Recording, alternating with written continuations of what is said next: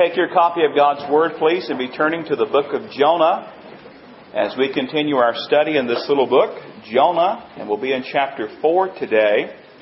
When we left our man Jonah last week, he was sitting under a little homemade shelter, sulking, mad as he could be. So let's quickly review what we've studied, what we've covered, what the book of Jonah is all about. It's a good refresher for those who've been with us, and if you're here for the very first time today, we can bring you up to speed on what we've been studying. In chapter 1, we have what we might call the prodigal prophet. Uh, Jonah is called to go to a place called Nineveh and preach a message of judgment that God had given to him. So God says go, and Jonah says no. And uh, Jonah goes in the opposite direction, headed to a place called Tarshish. Well, in chapter 2, we have what we might call the praying prophet. Because God sent a storm and God sent a giant uh, sea creature, a giant uh, fish, if you will, to swallow up Jonah. And from the belly of that fish, he cries out to God. And we find that God gives him a second chance. And in chapter 3, we have the preaching prophet. And he goes into this place called Nineveh and he begins to preach a message of judgment. And what happens is amazing. A great revival breaks out. Uh, one of, if not the greatest revival in all of history takes place there in Nineveh. And when you consider that and you come to chapter 4, you may scratch your head because in chapter 4 we have the pouting prophet. Jonah is so mad in chapter 4 that he wants to die. And I don't mean just figuratively, I mean he literally wants to die. Uh, he hated these Ninevites. He did not want to see them saved. He wanted them destroyed. And he's angry with the Lord. He's angry with God. And in all honesty, Jonah here in chapter 4 is just a plain mess. He's a mess. But thank God, he's not through with Jonah. You see, the book of Jonah shows the grace of God, not only for these wicked Ninevites as he saves them, but also his servant, his prophet, Jonah. Now, I want you to understand, men and women, God used some very interesting things to work in Jonah's life. Go back to chapter 1 we get started this morning. We're going to be in chapter 4 most of the time. But in chapter 1, I want you to notice verse 17. The Bible says in Jonah chapter 1 verse 17, Now the Lord had prepared a great fish to swallow Jonah. I want you to notice that phrase, that word, now the Lord had prepared a great fish to swallow Jonah. I want you to notice the word prepared. Prepared. And it seems in chapter 2 that a stay in that whale motel did quite a work on Jonah, at least for a little while. He cries out to God and repents and goes forth and obeys God. But then in chapter 4, we notice that God has to work in his life some more. And we're going to look for that very same word, prepared. It's the same word in the English text. It's also the same word in the Hebrew. And I want you to notice what God used, what God prepared uh, when it comes to His prophet, His man Jonah. I want you to look in Jonah chapter 4, and I want you to notice verse 6. The Bible says, And the Lord God prepared a plant and made it to come up over Jonah that it might be shade for his head to deliver him from his misery. So Jonah was very grateful for the plant. So we notice, first of all, that God used a plant. Now, what kind of plant this is, we're not sure. The King James Version calls it a gourd. The NIV calls it a vine, and the New King James simply calls it a plant. We're not sure exactly what kind of plant it is. Some scholars believe it is the castor oil plant, and how fitting would that be? You need a little dose of castor oil because it has these broad leaves and so forth to provide shade. But whatever it was, it provided some much needed relief from the scorching sun where Jonah found himself. And for the very first time in this book, we find the Bible says that Jonah is grateful and Jonah is happy about something. Notice the end of verse 6. Jonah was very grateful. He was very thankful for that plant. He's happy over his gourd plant. He likes this plant. He loves this gourd plant. Now listen, when the sun is beating down on you, I mean oppressively just scorching you, how much do you love to find just a little bit of shade. Even a shrub, a tree, whatever, to get out from that oppressive heat that's there. Well, Jonah's the same way. Jonah's a real man, real emotions, real feelings. He hurt, he bled, he understood that. He loved this gourd plant. Now, can you see him in your mind's eye, sitting there under his little homemade crude shelter? and he's there, and he's out of fellowship with God, and he's in fellowship with this gourd. Now God used this plant. But then God did not stop in using the plant. I want you to notice verse number 7. It says, But as morning dawned the next day, God prepared a what? A worm. And it damaged the plant that it withered. God used a plant and then God used a worm. Unbeknownst to Jonah, there was a force at work to destroy his beloved gourd plant. God prepared a little worm. A little worm with a big appetite.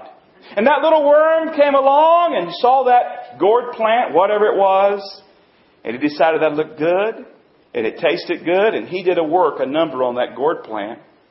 And here again we're reminded of the sovereignty of our awesome God. We're reminded that He created all things. We're reminded that He has control over His creation. He can use a whale or a worm for His purposes. He did both here in the book of Jonah. And by the way, did you notice as we've been studying, both the whale and the worm were more obedient than the prophet, the man Jonah. So God used a plant and God used a little worm, but He's not done. We find next that God used a hot wind.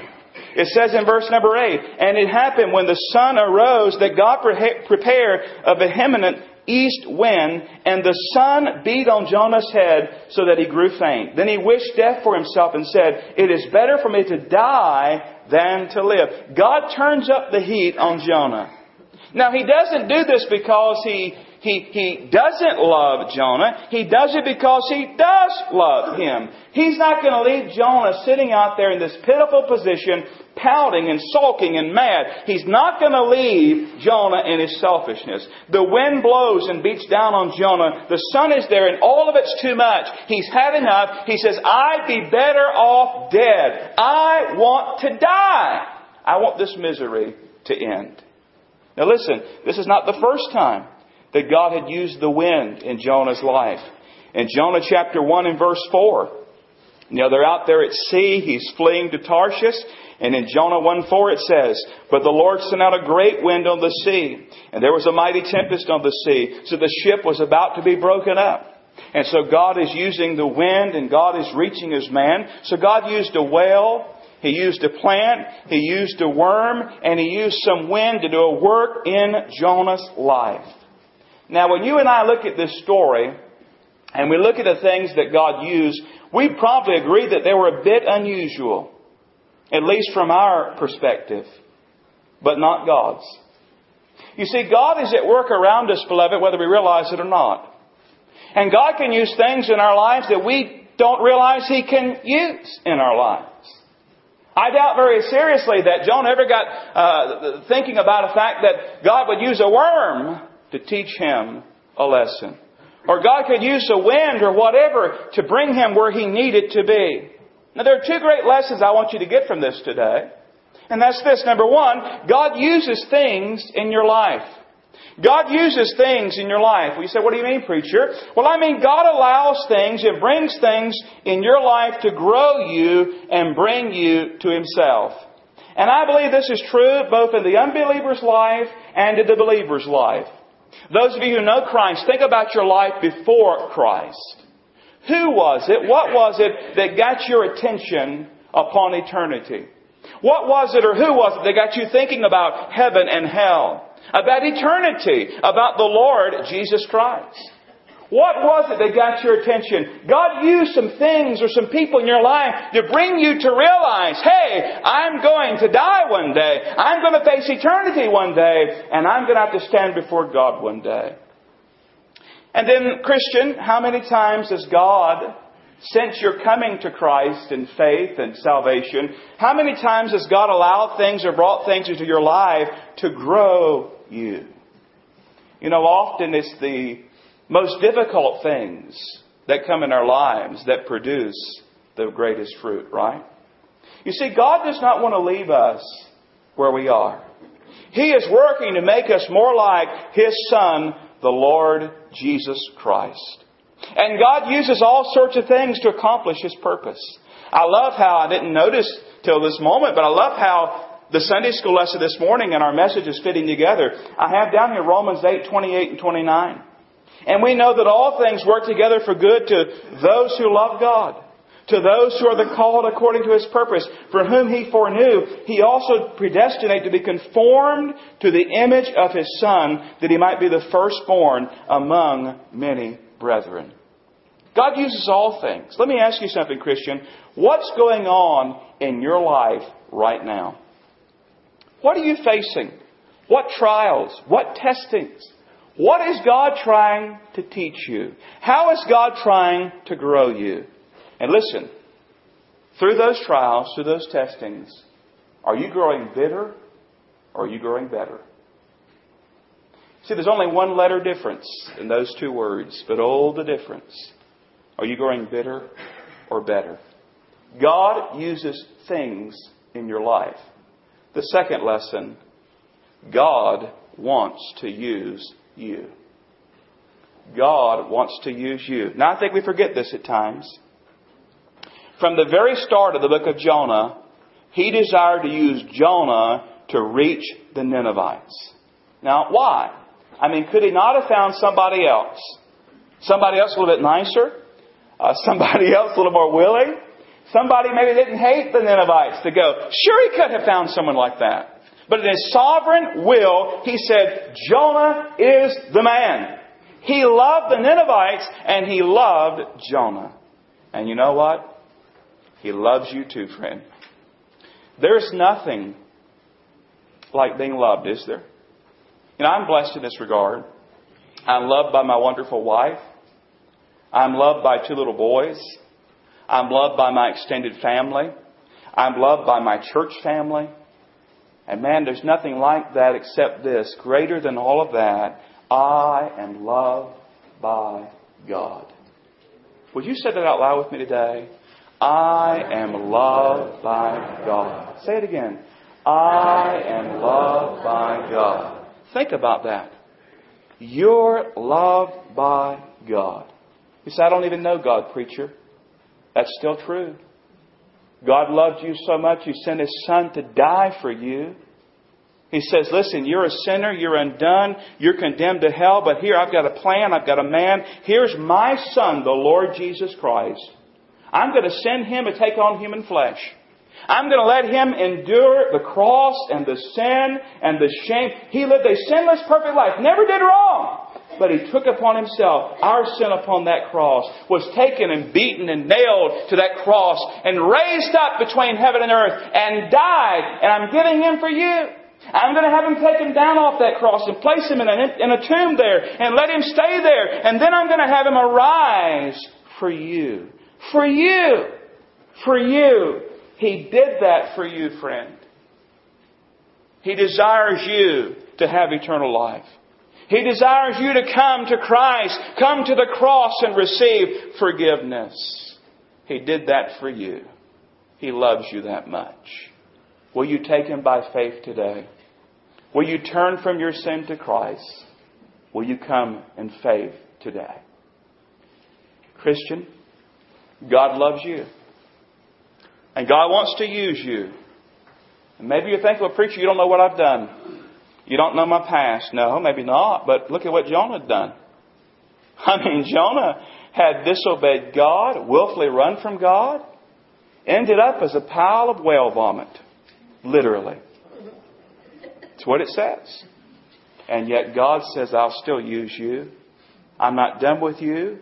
I love you. And I'm going to work in your life. So think about your life. Who does God want to reach through you. For Jonah, it was the Ninevites. Who does God want to reach through you? Really think about that for a moment. Let God the Holy Spirit speak to your heart. Who does God want to reach through you, through your life? You see, you meet people I, I'll never meet.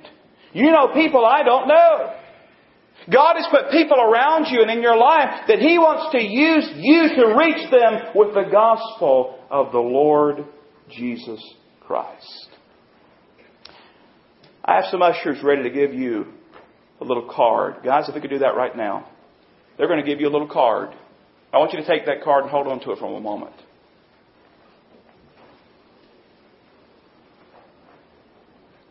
If you'll give me some, I'll give some to the, the choir here, brothers.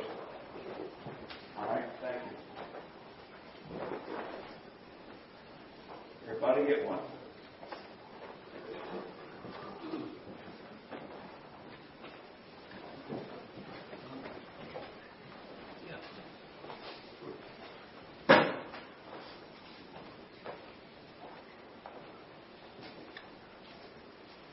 Now, as you're getting that card, I'm sure you're noticing the, fir- the front of it, where it says 316 prayer card.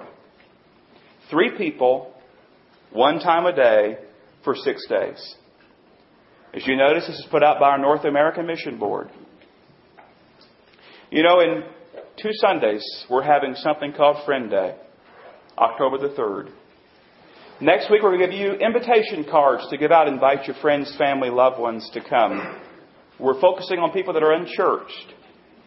We're not seeking to drag anybody from their church. We're looking for unchurched people. We're surrounded by unchurched people in Anson County.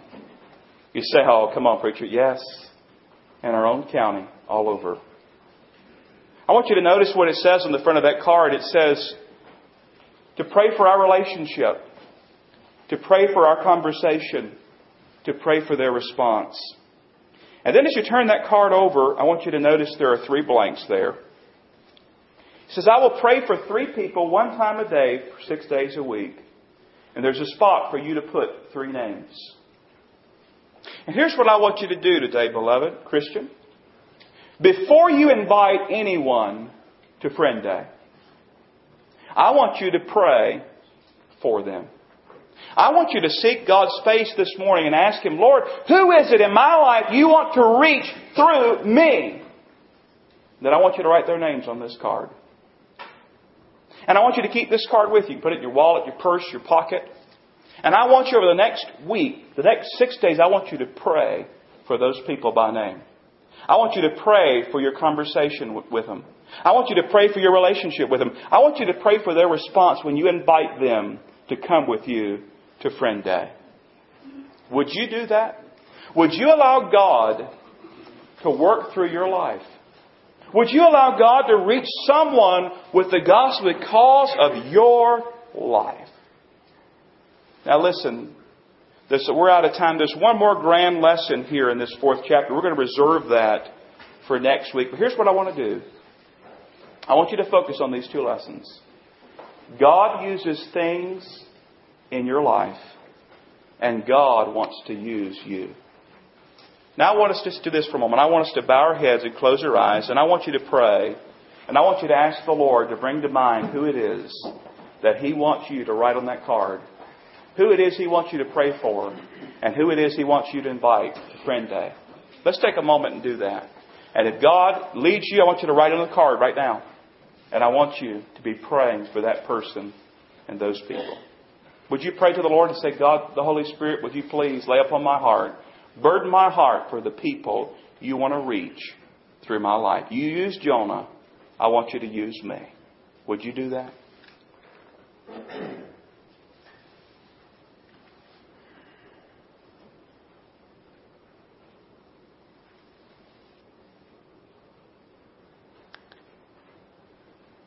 While your head is still bowed and you're praying or writing these names down, I wonder if you're here today and you say, Preacher, I got one of these cards, but man, I can't reach somebody else with the gospel because I, I haven't even experienced it myself. Today, friend, if you will come to Christ, He'll receive you. He'll forgive you. He'll cleanse you and give you eternal life. In a moment, we're going to sing a song of invitation. And I want to invite you, as I'll be down here in the front, to come and let me know if you need to trust Christ, I'll put you with someone who will take a Bible and share with you the good news of the gospel. And then during that invitation, perhaps you're here and God has burdened your heart about some names, some people. Maybe today you'd like to come and bring that prayer card with you and lay it on this altar and pray over it. And pray that God would use you to reach those people. And then finally, in the invitation, I considering that perhaps some people here today are going through great trials and testings, and God is growing you, and the burden is heavy. Maybe today you need to come and make a fresh commitment to trust Him and look to Him through these days and pray that He would help you to become better and not bitter. Pray that He would help you to grow and help you to learn the lessons that He has for you through that. That is the invitation today, threefold. If you need to be saved, you want to come and pray over those that you're burdened about, or you need to come and bring a personal burden to God. You come as we sing in a moment. Father, we love you. We praise you. We thank you for your blessings in our life. Bless this invitation, I pray, in the Savior's name. Amen.